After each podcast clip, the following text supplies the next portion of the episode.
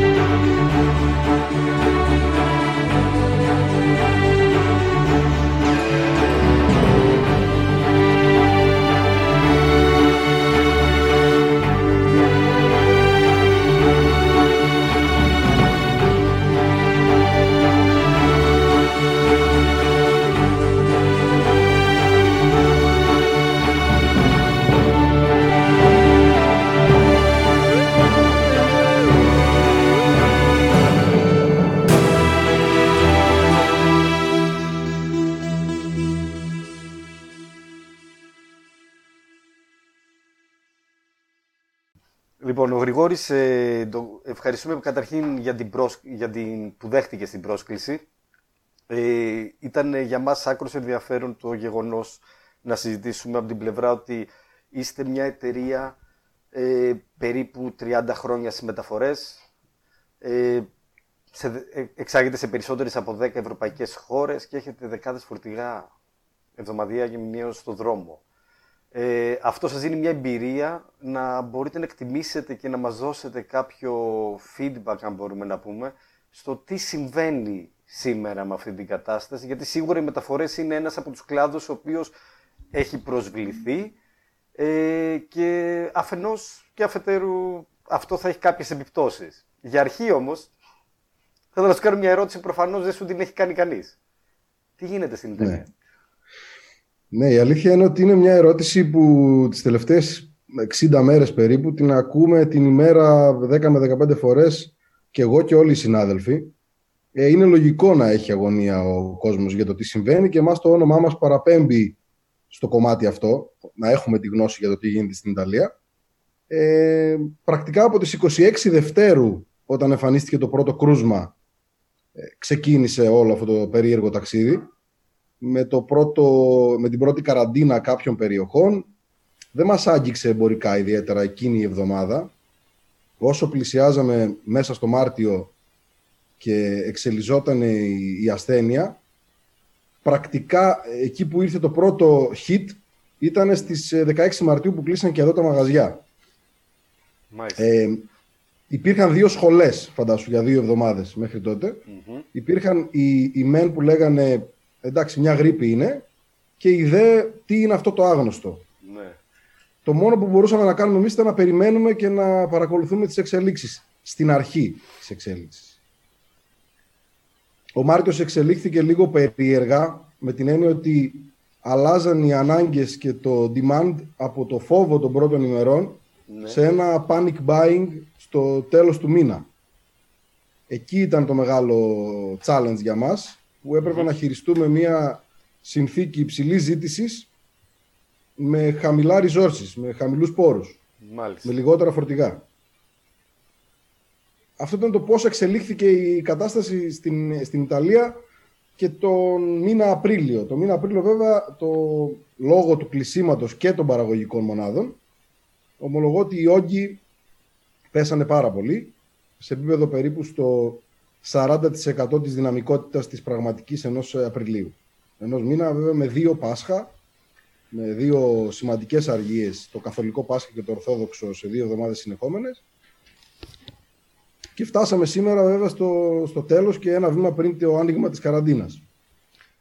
Μάλιστα. Παρ' όλα αυτά έχετε μεγάλη εμπειρία με την Ιταλία. Ίσως να είστε και οι μόνοι άνθρωποι που θα μπορούσατε ελεύθερα να μετακινηθείτε λόγω της, προς την Ιταλία λόγω της ιδιότητάς σας. Ε, αλλά έχετε. Πείτε. Σε έκοψα γρήγορα. Όχι, δεν με έκοψες. Ήθελα να προσθέσω ότι ναι. η σχέση με την Ιταλία, αφενός λόγω ονόματος και αφετέρου λόγω ιστορίας, και το πώς ζήσαμε εμείς την κατάσταση στην Ιταλία, ναι. ήταν κάτι το οποίο ζήσανε πάρα πολλοί συνάδελφοι. Υποχρεωμένοι εντός εισαγωγικών να μείνουμε λειτουργικοί για να μπορεί ναι. Ε, όλος ο υπόλοιπος κόσμος να μείνει στα σπίτια του. ε, ζήσαμε πρωτόγνωρες καταστάσεις, τόσο σε επίπεδο first hand operation, δηλαδή από τους, ε, από τους ίδιους τους οδηγούς που ήταν οι πρώτοι που, που το ζήσαν και μας το μεταφέρανε Ναι. το πώς ήτανε, μέχρι βέβαια και το, την απόλαυση της στιγμής που ήταν ότι λόγω κορονοϊού όλοι οι οδηγοί ε, κοιμούνται πλέον σε μονόκλινες καμπίνες στα καράβια της Αδριατικής. Ε, παρόλα αυτά, ε, είναι γεγονός ότι, όπως είπαμε και βλέπουμε στο site σας, δηλαδή εξάγεται σε περισσότερες από 10 χώρες στην Ευρώπη.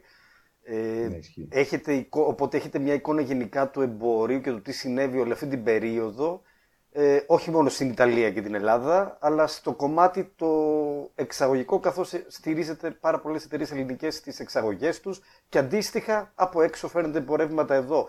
Τι συνέβη στην Ευρώπη αυτή την περίοδο με όλο αυτό; Η, η Ιταλία ήταν ο πρώτος, ε, η πρώτη χώρα που το έζησε αυτό το πράγμα. Η αμέσως επόμενη ήταν η Ισπανία. Και στη συνέχεια έγινε μια αλυσιδωτή αντίδραση σε περίπου, διάστημα περίπου μία-δύο εβδομάδων Ναι.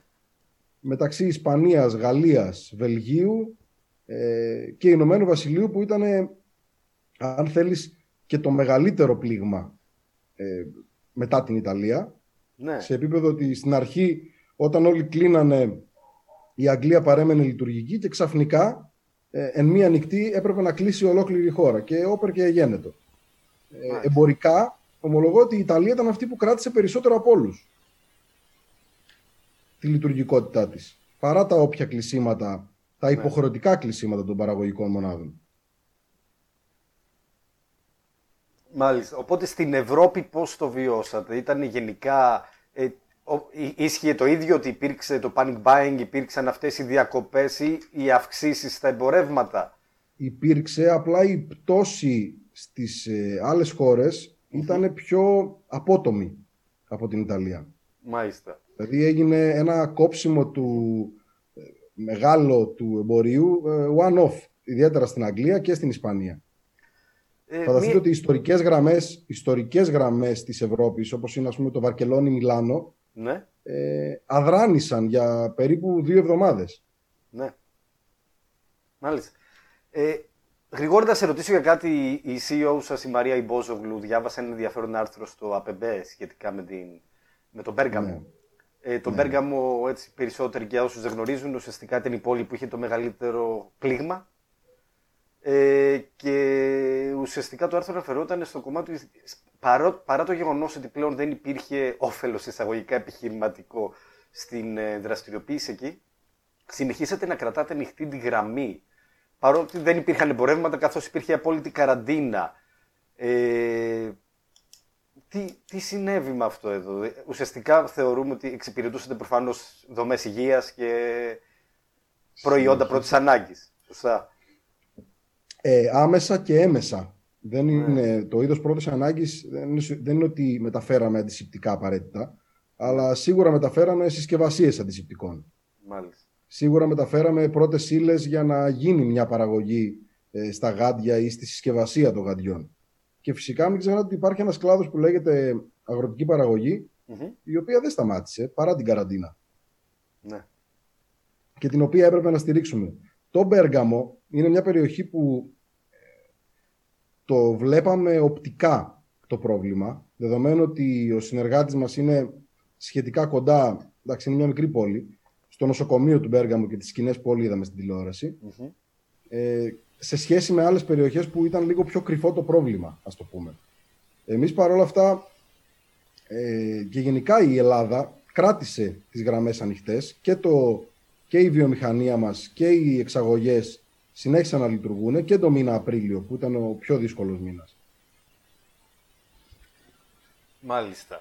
Σι, σαφώς σίγουρα αυτή δεν ήταν μια επιχειρηματική απόφαση, ήταν κυρίως ηθική και μ' άρεσε ο τρόπος που τοποθετήθηκε από την πλευρά ότι σταμάτησε να είναι πλέον operations και είναι αποστολή για την εταιρεία. Γιατί σαφώς υπήρξε Δεν ένας υπάρχει αυξημένος εναλλακτική. Ναι, δεν υπάρχει εναλλακτική σε αυτό. Βέβαια, οι πραγματικοί ήρωες είναι οι οδηγοί των φορτηγών που, που πηγαίναν εκεί, έτσι. κίνδυνος. Μάλιστα. που ζήσανε από κοντά την, ε, το να μην μπορούν να είναι κοντά στη φόρτωση, το να μην μπορούν να πλησιάζουν, να βγαίνουν από την καμπίνα τους, το να περνούν θερμομέτρηση ανατακτά χρονικά διαστήματα, το να ρισκάρουν, αν θέλεις, ε, την επιστροφή τους στην Ελλάδα. Δηλαδή, το βασικό που, που έπρεπε να χειριστούμε σε αυτή την περίοδο ήταν η διασφάλιση της επιστροφής των φορτηγών που στέλναμε με εξαγωγή σε όποια χώρα. Υπήρχε μία ναι. ρήτρα που έλεγε ότι σε τέσσερις μέρες έπρεπε να επιστρέψει από τη χώρα. Αλλιώς, αν βρισκόταν θετικός, θα έπρεπε να μείνει σε καραντίνα εκεί. Καταλαβαίνεις λοιπόν και το ρίσκο που πήραν αυτοί οι άνθρωποι για να συντηρήσουν ε, μια εφοδιαστική αλυσίδα ε, ανοιχτή ε, και γενικά έτσι το αιωρούμενο άγχος που υπήρχε μέρα σε μέρα ανάλογα με τις εξελίξεις που βλέπαμε κι εμείς. Μάλιστα, αρκετά ενδιαφέρον και ευχαριστούμε που μας μετέφερες έτσι την εικόνα όλη αυτή. Πιστεύω ότι θα πρέπει να ζήσετε μια ιδιαίτερη ε, περίοδο και να έρθετε και πιο κοντά όλο το προσωπικό μαζί, γιατί αυτή είναι μια ανθρώπινη δουλειά, έτσι οδηγεί και όλοι αυτοί οι αφανείς ήρωες από τις αποθήκες στο τιμόνι και είναι οι ήρωες της εποχής. Δεν ήταν μόνο οι επαγγελματίες της υγείας, ήταν οι άνθρωποι στα σούπερ μάρκετ, ήταν όλη η εφοδιαστική αλυσίδα από πίσω, οι οποίοι πραγματικά δεν ακούστηκε καθόλου. Ε, και νομίζω στου οφείλουμε οι υπόλοιποι να ευχαριστώ γι' αυτό. Όλους τους συναδέλφους. Ακούστηκε, ναι, ναι. Ισχύει, ε, ισχύει, ισχύει. Τώρα, αυτά όλα σχετικά με το παρελθόν. Θα είχε ιδιαίτερο ενδιαφέρον να έχει να μας πεις, Γρηγόρη, το, ε, το παρελθόν το γνωρίζουμε, τα ακούσαμε, μας μετέφερες μια ε, περιεκτική εικόνα τι συμβαίνει όμως, σήμερα τι γίνεται, τώρα τι γίνεται; Ε, Πώς είναι τα πράγματα τώρα; Χθες έκλεισε ένας μήνας που αν το συζητάγαμε τον Νοέμβριο του 19 ε, δεν θα περνούσε από το μυαλό κα, κανενός ότι ό,τι business plan είχαμε κάνει στο μέσο μακροπρόθεσμο θα είχε καταρρεύσει και θα είχε αντεκατασταθεί από ένα σχεδιασμό βράχη μεσοπρόθεσμο. Γιατί πρακτικά οι εβδομάδες εξελίχθηκαν με τέτοιο τρόπο που μας δείξαν ότι δεν μπορούμε να κοιτάμε πολύ μακριά, πρέπει να κοιτάμε το εγγύς μέλλον. Αυτή τη στιγμή ε, πρέπει να αντιμετωπίσουμε μια κατάσταση που, μας, που είναι με το 50% της δυναμικότητάς μας περίπου και σε φορτηγά και σε όγκο και σε demand, σε ζήτηση. Αυτό είναι το βασικό ε, του σήμερα, ότι αύριο δεν γνωρίζουμε ε, τον προγραμματισμό που γνωρίζαμε μέχρι πρώτη. Άρα και οι μηχανισμοί επικοινωνίας πρέπει να αλλάξουν ε, και το πώς θα χειριστούμε μακρινούς προορισμούς όσον αφορά το, την ανταπόκριση σε ημέρες ε, έχει αλλάξει ήδη. Σήμερα βρισκόμαστε σε μια κατάσταση που έπρεπε να κάνουμε και πολλά πράγματα πολύ πιο γρήγορα. Δηλαδή το, το ζήσαμε, είναι, η πρώτη φορά, ναι. είναι η πρώτη φορά που το κράτος κινήθηκε πιο γρήγορα από εμάς. Φανταστικό αυτό. Φανταστικό αυτό. Και νομίζω ότι έχουμε εντυπωσιαστεί και οι πολίτες και εξωτερικό. Γιατί και τα μηνύματα που λαμβάνουν από συνεργάτες έξω είναι τι συμβαίνει στην Ελλάδα. Βέβαια, η έκπληξη είναι περισσότερο στους Έλληνες. Έτσι, και οφείλουμε σε αυτό να βάλουμε, να μην είμαστε πάντα αρνητικοί, να πούμε και το θετικό. Πραγματικά λειτουργήσαν κάποια πράγματα. Όχι, είναι μια μεγάλη, μεγάλη έκπληξη ευχάριστη η δεκτικότητα στην αλλαγή. Ναι. Πέρα από το σκληρό του μένουμε σπίτι ή το αντίστοιχα σκληρό του είμαστε κάθε μέρα στη δουλειά διακινδυνεύοντας εντός εισαγωγικών, παίρνοντας βέβαια τα απαραίτητα μέτρα, να κρατάμε κάποιες ε, ροές ανοιχτές, ε, ο ψηφιακός μετασχηματισμός είναι αυτό που εμένα τουλάχιστον είναι η πρώτη προτεραιότητα αυτή τη στιγμή. Και ήδη κάναμε βήματα ναι. πολύ μεγάλα, δηλαδή βήματα εξαμήνου μέσα σε ένα μήνα. Μάλιστα. Αυτή ήταν μια ερώτηση που θα την είχα μετά ακριβώς και με έχει καλύψει ήδη, γιατί γνωρίζαμε και σε προηγούμενη συζήτηση, καθώς έχει συμμετέχει και σε προηγούμενα Minds Park, ότι ξεκινούσατε στην, στον ψηφιακό μετασχηματισμό ε, ε, της παραδοσιακής μεταφορικής που είναι ένα έργο από μόνο του δύσκολο. Γιατί ο κλάδος είναι από τους... έχει αρκετά... Ε, οπότε αυτό θα ήταν ερώτηση. Οπότε έχετε προχωρήσει, έχετε ουσιαστικά επισπεύσει το πλάνο μας ήταν μέχρι 31 Δεκάτου του 20 να έχουμε ολοκληρώσει κάποια πράγματα. Ναι. Αυτά τα πράγματα έχουν ολοκληρωθεί ήδη μέσα στον Απρίλιο. Ο, έγινε μονόδρομος ο ψηφιακός μετασχηματισμός, δεδομένης της τηλεεργασίας, δεδομένης της ανάγκης για πληροφόρηση ε, χωρίς ε, face-to-face contact. Δεν, μπορούσαμε να, δεν μπορούμε να κάνουμε συναντήσεις με τους πελάτες. Οπότε όλα κινούνται ψηφιακά. Πρέπει να μπορούμε να τους δώσουμε την πληροφορία που θέλουν με τρόπο εύκολο, εύχριστο και ασφαλή. Μάλιστα. Ασφαλή. Ναι, ασφαλή. Η ασφάλεια λοιπόν είναι ένα μεγάλο κεφάλαιο γενικά. Έτσι, γιατί καθώς τώρα έχουμε περάσει από το να φέρουμε τα προϊόντα γρήγορα, να φέρουμε τα προϊόντα με ασφάλεια και να νιώθει ο ε, λήπτης, αν μπορούμε να το πούμε, των υπηρεσιών μεταφοράς ασφάλεια στο να τα πάρει. Είναι ένα ναι. μεγάλο κεφάλαιο. Αυτό θεωρείς ότι επηρεάζει τη δική, το δικό σας κλάδο, τη δική σας επιχείρηση και δουλειά; Την, επι... την επηρέασε αρκετά δεδομένου ότι ερχόμαστε σε, σε πραγματική επαφή με, τον, ε, με αυτόν με τον οποίο παραδίδουμε και από εκεί από όπου φορτώνουμε. Ε, στην αρχή που δεν γνωρίζαμε αρκετά πράγματα όσον αφορά το πόσο ζει ο κορονοϊός πάνω σε αντικείμενα ε, υπήρξε μια σύγχυση. Αυτή η σύγχυση εμάς μας, ε, μας οδήγησε σε κάποιες αντιδράσεις όπως να απολυμμένουμε πολύ συχνά τους χώρους, την υποχρεωτική χρήση μάσκας πριν γίνει προαιρετική και μετά ξανά υποχρεωτική. Ναι. Όπως είναι τώρα. Ε, και στο τέλος έχουν βγει κάποιες οδηγίες που λένε ότι στο πλαστικό και στο, στο σίδερο ζει 72 ώρες ο κορονοϊός. Ναι. Στο χαρτί 24 ώρες, στο χαρτοκιβώτιο δηλαδή, αυτό που, περι... που περιτυλίγουμε, και 4 ώρες στο χαλκό. Βέβαια, ο χαλκός δεν είναι, ένα... είναι πάρα πολύ ακριβό μέταλλο και πρακτικά σε εξωτερική συσκευασία σπάνια βρίσκεται. Αλλά δεδομένου ότι το transit time από μια χώρα όπως την Ιταλία, που είναι η πιο κοντινή μας, είναι 72 ώρες, ε, ήταν λίγο ανακουφιστικό να το ακούμε από το Παγκόσμιο Οργανισμό Υγείας ότι τουλάχιστον περνάει ο χρόνος ε, κατά τον οποίο είναι ζωντανός πάνω σε, ένα, ε, σε μια άψυχη επιφάνεια. Οπότε μπήκατε στη διαδικασία να διαβάσετε και να μάθετε όλο αυτό το... Η γνώση, η γνώση είναι δύναμη, ναι. Λεωνίδα. Μάλιστα. Ωραία, ευχαριστούμε έτσι για όλη αυτή την πληροφορία. Είναι αρκετά, αρκετά ενδιαφέρον. Τώρα, ε, ένα επόμενο έτσι που έχω σημειώσει για αυτή και ουσιαστικά ήταν, είναι ωραία που δώσαμε όλη την εικόνα. Ε, δύο πράγματα που θα ήταν χρήσιμα είναι κάποιες ε, συμβουλές για τις επιχειρήσεις που μας ακούνε, για τους επιχειρηματίες ή για τους δυνητικούς επιχειρηματίες. Παρ' όλα αυτά νομίζω ότι ίσως είναι πιο δόκιμο να ξεκινήσουμε λίγο με το πώς είδαμε το παρελθόν. Σωστά, είδαμε το παρόν. Σωστά. Ε, ως ε, άνθρωποι που το βιώσατε και το βιώνετε 30 χρόνια το χώρο της μεταφοράς, τι, νομι... τι θα έρθει στο μέλλον; Και όταν μιλάμε για το μέλλον, μιλάμε για την ε, μεσοπρόθεσμη περίοδο μέχρι να μάθουμε τελικά τι γίνεται με τα μέτρα. Μέχρι να μάθουμε αν θα έχουμε άλλα μέτρα μέχρι να φύγουν, που θεωρούμε ότι είναι μια περίοδος μέχρι τον Οκτώβριο που θα είναι μεταβατική. Τι συμβαίνει σε αυτή την περίοδο και τι, προκύ... τι θεωρείς ότι θα αλλάξει στον κλάδο γενικά των logistics και των μεταφορών; Σε όλους τους κλάδους, σε αυτή την περίοδο η κυρίαρχη αξία είναι η ευελιξία. Ούτως ή άλλως. Ο, ο μη ευέλικτος δεν επιβιώνει, δεν είναι θέμα δύναμης μόνο. Ε, στο δικό μας κλάδο, το βασικό πρόβλημα, δεν μου αρέσει η λέξη πρόβλημα, το βασικό challenge, η πρόκληση, είναι η χαμηλή όγκη, η χαμηλή ζήτηση.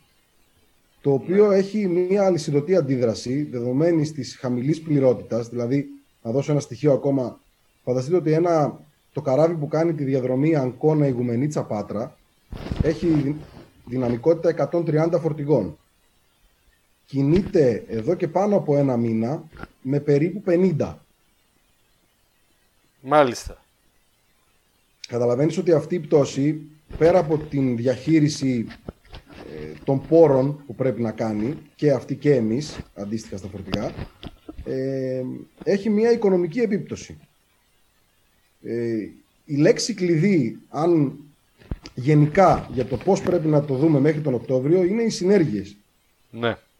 Υπάρχουν γραμμές, γραμμές εννοούμε διαδρομές, ας το πούμε, στη δικό μας, δική μας ορολογία, που δεν μπορεί να τις υποστηρίξει καθένας μόνος του.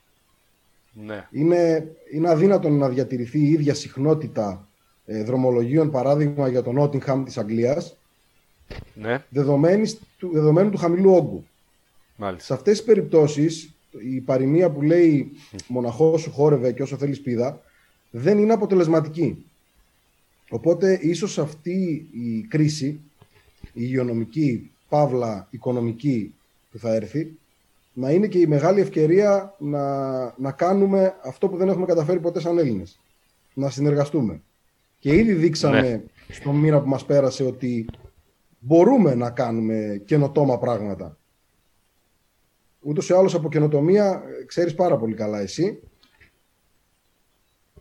Ένα δεύτερο πέρα της συνέργειας είναι η συναλλακτική ηθική. Και η ηθική γενικότερα με την οποία κάνουμε τις δουλειές μας. Η ναι. επιταγή σήμερα που μιλάμε ε, πλέον δεν είναι το πρώτο αποδεκτό νόμισμα. Το, το βασικό αποδεκτό νόμισμα αυτή τη στιγμή είναι η ηθική, όπως λέει και ο φίλος μας ο Γιάννης ο Καλογεράκης. Ναι. Ε, αυτό πουλάμε στις συναλλαγές μας, το πόσο ε, έχουμε σταθεί συναλλακτικά ηθική ε, όλο αυτό το διάστημα. Αυτά τα δύο είναι αυτά που θα μπορέσουν να μας βγάλουν από μια κατάσταση στην οποία πρέπει να ζυγίζουμε εβδομάδα-εβδομάδα. Και μην ξεχνάμε φυσικά τις επιπτώσεις ενός ε, τουρισμού που δεν ξέρουμε αν θα έρθει, σαν ελληνική οικονομία και σαν παγκόσμια, ε, το οποίο δεν είναι μόνο το αν θα καταφέρουμε να πάμε διακοπές, είναι το πόσο συμπαρασύρει λοιπούς κλάδους της οικονομίας και πόσο αυτό θα το δούμε πραγματικά μπροστά μας. Εμείς ναι. σαν εφοδιαστική αλυσίδα, φανταστείτε, το ζούσαμε την έξαρση του τουρισμού, δηλαδή πέρσι που είχαμε 30 εκατομμύρια τουρίστες, ήταν ένα καλοκαίρι πάρα πολύ αποδοτικό. Όχι μόνο όμως γιατί δεν πουλούσαμε δωμάτια, ήταν η κατανάλωση που κάναν όλοι αυτοί οι άνθρωποι που ήρθαν στην Ελλάδα συνολικά. Έτσι. Οι συμπληρωματικές δραστηριότητες του κλάδου του τουρισμού. Έτσι. Δεν είναι μόνο οι οποίες είναι πάρα πολλές όμως. Ε. Είναι πάρα, είναι πάρα πολλές. Ναι.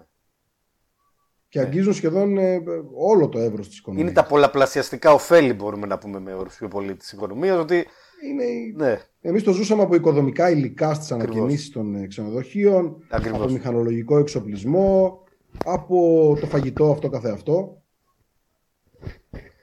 Αυτές είναι οι προκλήσεις του, του σήμερα. Λοιπόν, και ε, το... ναι. Κάτι τελευταίο λίγο να συμπληρώσω. Ναι, είναι το πόσο πλέον ακούμε τους ειδικούς. Ε, εδώ και ένα μήνα και η κυβέρνηση και εμείς, το κράτος δηλαδή, εμπιστεύτηκε τους ειδικούς σε ό,τι έκανε και μας το λέγανε κάθε μέρα. Δυστυχώς σήμερα πήραμε τη θέση του κυρίου ναι. Τσόδρα στις 6 ώρα, αλλά δεν πειράζει. ε, νομίζω ότι το να ακούμε τους ειδικούς πλέον είναι ένα βίωμα το οποίο θα, θα περάσει και σε άλλες πτυχές. Το να ακούμε τον, ναι. τον ειδικό όποιος και να είναι αυτός, στο κομμάτι της εφοδιαστικής αλυσίδας είναι αναγκαίο. Το πώς θα κάνει διαχείριση αποθέματο, το πώς θα κάνει τις παραγγελίες των πρώτων υλών. Δεν είναι, είναι χρήσιμο μια συνάντηση και μια συμβουλή, μια συνεργασία, αν θέλεις, με κάποιον ειδικό σε αυτά τα θέματα ε, και θα γεννηθούν οι απαντήσεις από αυτό το brainstorming. Μάλιστα. Αυτό είναι πάρα πολύ ενδιαφέρον που λες και όντως το είχαμε συζήτηση και θα το συζητήσουμε εκτενέστερα σε ένα από τα επόμενα επεισόδια με τον προφέσορο Jeff Friends. Ε, Παρ' όλα αυτά όμως είναι, είναι υπερβολικά σημαντικό να πούμε ότι η Ελλάδα κατά κόρο μια χώρα η οποία η νόρμα ε, ήθελε να εμπιστευόμαστε περισσότερο τον φίλο από τον ειδικό, έτσι το, το ναι. πρακτικό ας πούμε, ε, ο κορονοϊός έχει επισπεύσει μια διαδικασία να περάσουμε στο να εκτιμήσουμε σε πολύ μεγάλο μέρος τους ειδικούς. Και αυτό νομίζω ίσως είναι και μία από τις μεγαλύτερες αλλαγές που μας φέρνει ας πούμε όλη αυτή η κατάσταση. Προσφέρει ένα αίσθημα ασφάλειας πρωτόγνωρο όταν ο ειδικός ξέρει τι κάνει. Ακριβώς. Πολύ ωραία μέχρι. Αυτό τώρα ε, έχεις, τι θα πρότεινες εσύ στις επιχειρήσεις, μια και πιάσαμε και το θέμα του ειδικού, ε, όλες οι επιχειρήσεις, ό,τι παράγεται, πωλείται και ό,τι πωλείται πρέπει να μεταφερθεί για να φτάσεις στο σπίτι και στα χέρια του τελικού καταναλωτή. Ε, ναι. Τι θα πρότεινες στις επιχειρήσεις με αυτές τις αλλαγές που έρχονται στο μεταφορικό περιβάλλον; Ε, και γενικά στα logistics. Είναι, είναι όλο το κομμάτι των logistics, αυτό ε, ήθελα να προσθέσω. Logistics είναι όλα, όλα τα πράγματα γύρω μας.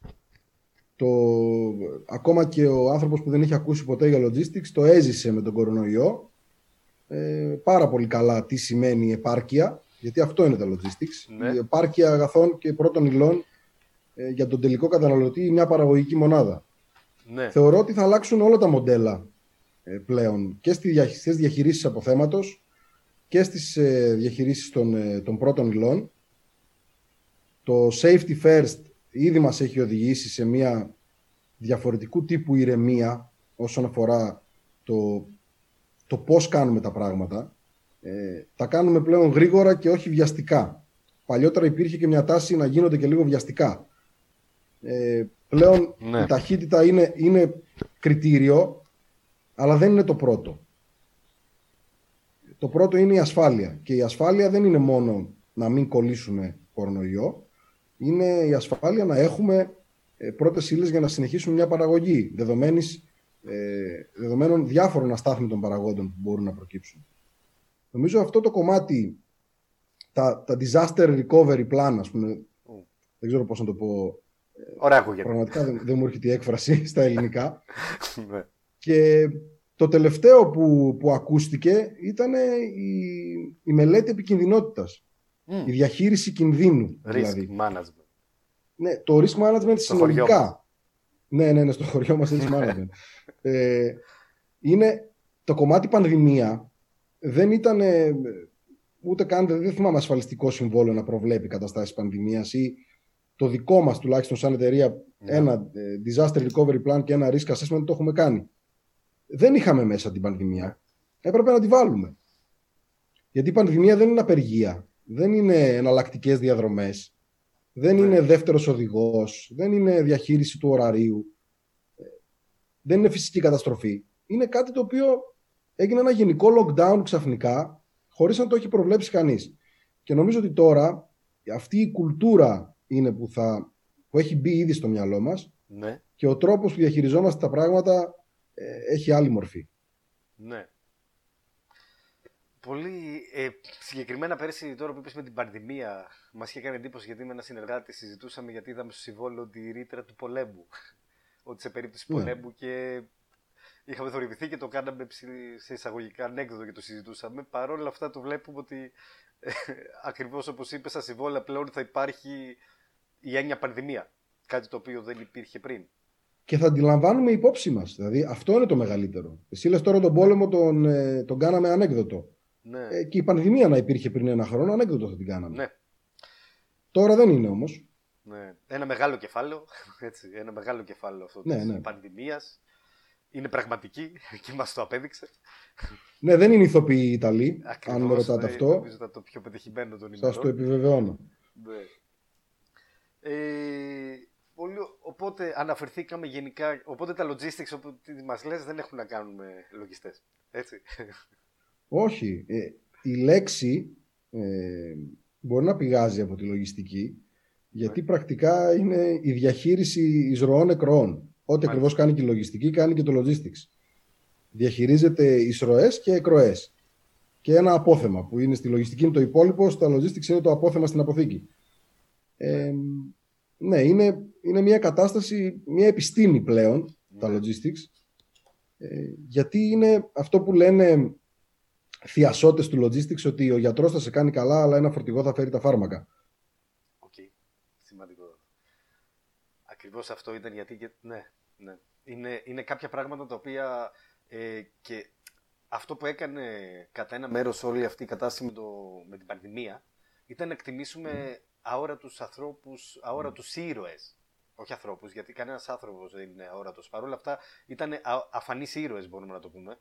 Ε, και ήταν σε εισαγωγικά εκτός της σφαίρας του, της εκτίμησης. Παρ' όλα αυτά είδαμε ότι ε, κάποια επαγγέλματα που ήταν σε πολύ μεγάλη εκτίμηση έχουν φύγει τελείως από το χάρτη και αυτή το διάστημα των δύο μηνών η εφοδιαστική αλυσίδα μαζί με τα ε, καταστήματα τροφίμων και τους ανθρώπους που, που βρίσκονται εκεί στην πρώτη γραμμή και κινδυνεύουν, έτσι ήταν οι πρώτοι Αυτοί που μας μεταφέρουν. Ισχύει και έχουν την αδυναμία αυτοί οι άνθρωποι να μην μπορούν να εργάζονται από το σπίτι. Έτσι, γιατί το, το work from home έχει γίνει trend πλέον. Ναι. Αλλά υπάρχουν επαγγέλματα που δεν μπορούν να το κάνουν αυτό και είναι αναγκασμένοι, χωρίς όμως να είναι αναγκασμένοι, καταλαβαίνεις πώς το λέω, χωρίς να αγκομαχάνε. Δεν, ναι εμείς το ζήσαμε πάρα πολύ έντονα αυτό το διάστημα. Πόσο ε, με χαρά το κάναν και με αίσθημα ευθύνης αυτοί οι άνθρωποι. Γιατί είχαν αποστολή. Ουσιαστικά ήταν, ναι. η αποστολή τους ήταν να είναι έξω οι άνθρωποι για να μπορούμε εμείς να νιώθουμε άνετα σπίτι. Έτσι, ναι, δεν γινόταν. Δεν... Κάποιος έπρεπε να το κάνει. Ναι, ναι, ναι. ναι. Και νομίζω ότι ουσιαστικά μπορεί να θεωρήσουμε ότι όλο αυτό το κομμάτι της πανδημίας μπορεί να μας φέρνει ένα, μια ηθική αναγέννηση. Έτσι, να ξανααναθεωρήσουμε κάποιες το αξίες. Το πιστεύω και εγώ πάρα πολύ. Το πιστεύω και, και εγώ. ελπίζουμε ότι θα είναι προς το θετικό, γιατί πέρα από μια ηθική αναγέννηση, έτσι παρόλα αυτά δίνει και πολλά εργαλεία για την αντίθετη πλευρά. Σωστά. Ναι, ε, ακριβώς, Πολύ ωραία. Τώρα, ας πάμε λίγο στο διατάφτα. Ε, να κάνουμε μια σύνοψη. Οπότε ουσιαστικά υπήρξε ένα γενικά ένα πλαίσιο όπως μας περιέγραψες στο διεθνές περιβάλλον των μεταφορών. Ε, έχουν επισπευθεί διαδικασίες για ψηφιακό μετασχηματισμό στις ε, επιχειρήσεις τόσο των μεταφορών όσο και βοηθάει αντίστοιχα ότι η κυβέρνηση προχώρησε σε κάποια, κάποιες μεταρρυθμίσεις ώστε να μπορείτε κι εσείς να ε, κουμπώσετε πάνω και σε πλαίσια. Ε, και προτείνουμε ουσιαστικά πλέον να εμπιστεύονται τους ειδικούς σε όλα τα πλαίσια οι επιχειρήσεις αυτό που μάθαμε μέχρι εδώ, σωστά; Είναι σε όλα, γιατί ακόμα και στο κομμάτι της υγιεινής και ασφάλειας, ε, ναι. στις αρχές της πανδημίας, ε, όλοι ήμασταν ειδικοί, έτσι. Ε, γκουγκλάραμε εντός εισαγωγικών ε, τη λέξη κορονοϊός ναι. και ψάχναμε πληροφορίες. Μόλις βγήκαν οι επίσημες, ε, οι επίσημες ανακοινώσεις από ειδικούς και ξέραμε ακριβώς τι πρέπει να κάνουμε, τότε ναι. και η δράση ήταν πολύ στοχευμένη. Γιατί περιορίσαμε το, το οπτικό μας πεδίο εκεί που έπρεπε. Κάναμε στόχευση που λέμε.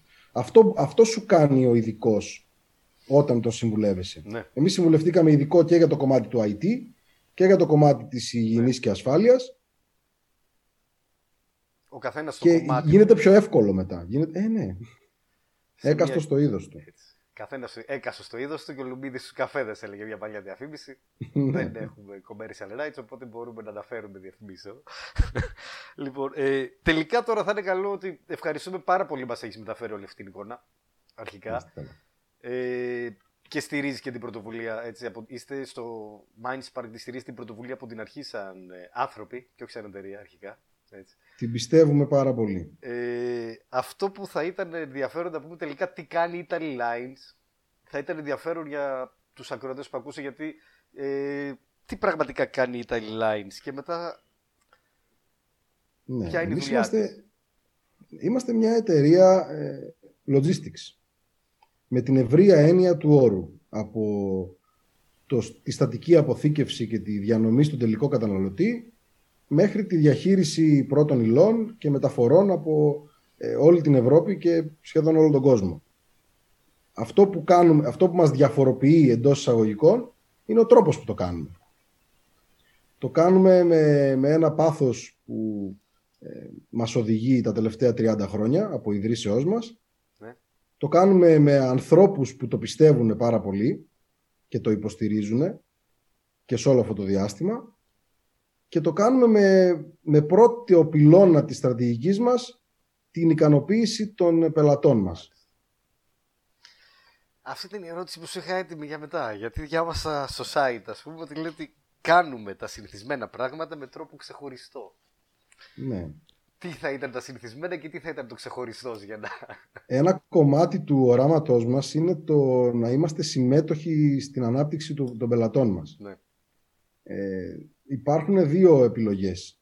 Ε, ο παραδοσιακός μεταφορέας που ψάχνει το αγόη, ας το πούμε που λέγαμε ναι. παλιά, και ένα σχήμα το οποίο είναι ένας συνεργάτης με τον πελάτη, ο οποίος τον βοηθά να εξελιχθεί κάνοντας αυτό το μερίδιο του logistics που του αναλογεί.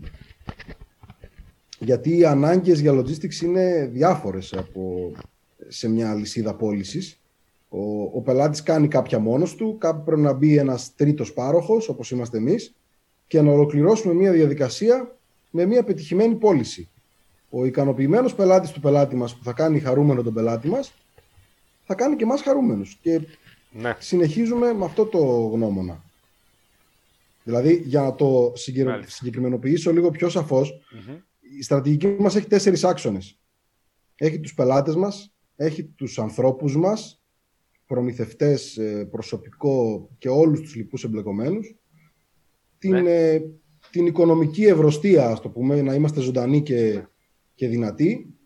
Και το κομμάτι του να είμαστε βιώσιμοι τόσο για μας, όσο και για την κοινωνία και για το περιβάλλον. Ναι. Πολύ ωραία. Πάρα πολύ ωραία μέχρι εδώ. Ευχαριστούμε πάρα πολύ έτσι, για όλες αυτές τις πληροφορίες. Ήταν πολύ χρήσιμες.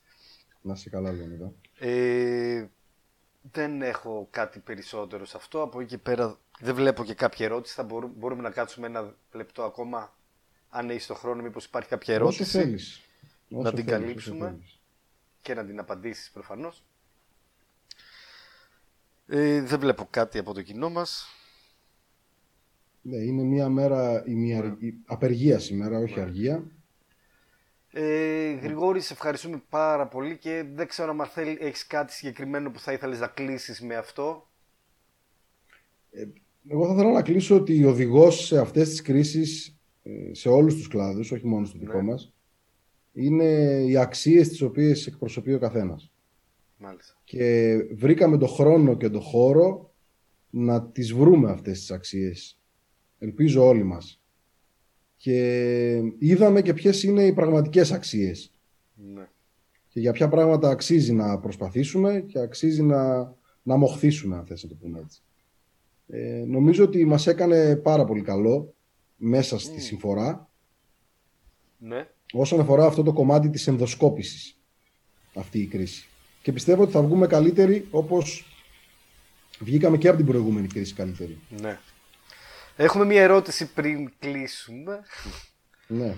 Ε, πόσο πιστεύεις ο, ο Μιχάλης ο Χαβούζης; Αναφέρει λέει πόσο πιστεύεις ότι θα είναι ο, ο διευθυντής Τεχνόπολης Θεσσαλονίκης; Πόσο πιστεύεις ότι θα επιδράσουν τις τιμές, ο, πώς θα επιδράσει ο κορονοϊός στις τιμές; Ότι πιστεύεις ότι θα φέρει αυξήσεις στα βασικά αγαθά; Ε, ο κορονοϊός αυτός καθεαυτός αυξήσεις τα βασικά αγαθά δεν θα φέρει. ναι, αυτό που, που έγινε το προηγούμενο διάστημα και τώρα δείχνει να πηγαίνει να ομαλοποιηθεί είναι μια στρέβλωση της αγοράς λόγω της χαμηλής πληρότητας, ναι, λόγω της ε, χαμηλής κινητικότητας των, του αριθμού των φορτηγών. Δηλαδή ένα, ένα απλό παράδειγμα, η διαδρομή Βουκουρέστι-Μιλάνο υπό νορμάλ Ναι. συνθήκες είναι περίπου στις 2.500 με 3.000 ευρώ. ναι, Εν μέσω κορονοϊού αυτή η διαδρομή πήγε μέχρι και 6.000 ευρώ, 7 ή 8. Απίστευτο. Ναι, Το οποίο γίνεται όμως σε ένα κομμάτι ε, προσφορά και ζήτηση. ναι, Δεν έγινε για άλλο λόγο. Μην ξεχνάμε ότι ζούμε μια περίοδο ε, ενός πετρελαίου που καταραίει. ένα μεγάλο κεφάλαιο επίσης αυτό το οποίο θα το αγγίξουμε λίγο με τον κύριο Ατσαλάκη την Κυριακή. Άσχετα αν δεν το έχουμε δει ακόμα στα πρατήρια, έτσι, γιατί τα συμβόλαια που, δια- που ακούμε στην τηλεόραση ότι έχουν πάει στα 15 δολάρια το βαρέλι, ναι, είναι τα συμβόλαια του επόμενου εξαμήνου. Δεν είναι το τρέχον πετρέλαιο που αγοράζουμε τώρα από το παρατήριό μας. Μμμ. Ε, αλλά δεν πάβει να είναι ένα, ένα θέμα προς αντιμετώπιση. Ναι. Ε, μία ερώτηση που θέλω να σου κάνω εγώ. Ε, να αδράξω την ευκαιρία που σε έχουμε εδώ. Η Ελλάδα εκ των πραγμάτων δεν παράγει πρώτες ύλες και η παραγωγή που κάνουμε, έτσι έχουμε αρκετές εταιρείες, αλλά στην πλειοψηφία τους η πρώτη ύλη έρχεται απ' έξω. Έτσι, είτε παράγουμε πλακέτες και πρέπει να φέρουμε ηλεκτρονικά και πρέπει να εισάγουμε πλακέτες, είτε πρέπει να εισάγουμε πλαστικά για τη συσκευασία των προϊόντων που παράγουμε. Στην πλειοψηφία τους αυτά έρχονται απ' έξω. Μμμ. Ε, σαφώς πιστεύουμε ότι τουλάχιστον έτσι πως δείχνουν ε, μέχρι σήμερα όλα τα πράγματα ε, θα υπάρχει ένα θέμα με την προμήθεια των πρώτων υλών. Σε, θε- α, τα πάντα δείχνουν ότι θα υπάρχει ε, στην πιο αισιόδοξη εκδοχή θα έχουμε απλά καθυστερήσεις. Ε, αν βγουν διεθνή μέτρα προστασίας, σας μπορούμε να πούμε, ενδεχομένως θα μπορεί να πάει αυτό παραπάνω. Αυτό θα επηρεάσει γενικά από την πλευρά μεταφοράς των πρώτων υλών. Ε, δεν θα το έλεγα. Νομίζω ότι αυτό που θα επηρεάσει είναι τον τρόπο με τον οποίο παραγγέλνουν πράγματα είτε οι καταναλωτές είτε οι παραγωγικές μονάδες. Νομίζω ότι αυτό που θα επηρεαστεί το επόμενο διάστημα είναι ο προγραμματισμός της ανάγκης. Ναι. Ε, Δεδομένου ότι μπορεί ένα εργοστάσιο να έχει περιορισμένη παραγωγή ούτως ή άλλως Μμμ. και να λέει ότι εγώ μπορώ να σου δώσω τόσους τόνους πρώτη ύλη. Ναι. Αν εσύ χρειάζεσαι χ, μπορεί να πρέπει να παραγγείλεις ε, δύο χ Ναι. Για να καλύψεις το, το, τον αργό ρυθμό παραγωγής. Ναι. Ε, μεταφορικά, η, εμείς είμαστε δομημένοι να, να στηρίξουμε αυτό το, το πράγμα. Βέβαια, σου ξαναλέω ότι δεν ξέρουμε τι στρεβλώσεις θα έρθουν στην αγορά αν οι όγκοι πέσουν ή παραμείνουν στα ίδια επίπεδα. Μάλιστα, οπότε ουσιαστικά μιλάμε για μια περίοδο την οποία ε, γενικά η ευελιξία είναι το μεγαλύτερο skill για μια επιχείρηση. Σωστά. Ε... Ναι, αντικαταστήσαμε την εξέλιξη του Δαρβίνου όπου επιβιώνει ο ισχυρότερος, επιβιώνει ο πιο προσαρμοστικός. Ε, οπότε και μία βασική, από ό,τι μπορούμε, αν μπορούμε να κρατήσουμε κάτι από όλο αυτό, είναι ότι ουσιαστικά θα μας οδηγήσει, θα πρέπει να έχουμε ευελιξία και θα πρέπει να είναι καλύτερος ο προγραμματισμός. Σωστά. Όσο μπορεί να γίνει, έτσι. Ναι. Όσο μπορεί να γίνει. Και να συνεργαζόμαστε στενά με τις επιχειρήσεις που έχουμε σε όλο το επίπεδο της εφοδιαστικής αλυσίδας. Είτε είναι οι μεταφορές, είτε είναι οτιδήποτε άλλο ενδιάμεσα, ώστε να μπορούμε να προλάβουμε τυχόν αποκλήσεις που θα φέρει για η ρευστή κατάσταση. Μπορούμε, αυτό ουσιαστικά μπορούμε να το πούμε ότι είναι γενικά το ρεζουμέ από αυτά που συζητήσαμε. Το demand planning, δηλαδή ε, οι άνθρωποι που θα ασχοληθούν με αυτό ε, έχουν μια πολύ δύσκολη άσκηση να λύσουν. Ναι. Αλλά θα τη λυσουν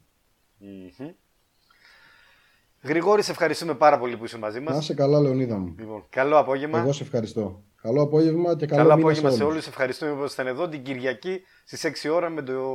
μια πολύ ιδιαίτερη ενδιαφέρουσα ομιλία με τον καθηγητή, τον Γιώργο τον Ατσαλάκη, οικονομολόγος, ο οποίος θα μας μιλήσει για το πετρέλαιο, θα μας μιλήσει για τις πρώτες σύλλες, θα μας μιλήσει γενικά για την οικονομία της ελάχιστης επαφής. Το low touch economy. Τι είναι αυτό, τι πρέπει να ξέρουμε, τι θα μας φέρει. Καλό απόγευμα σε όλους.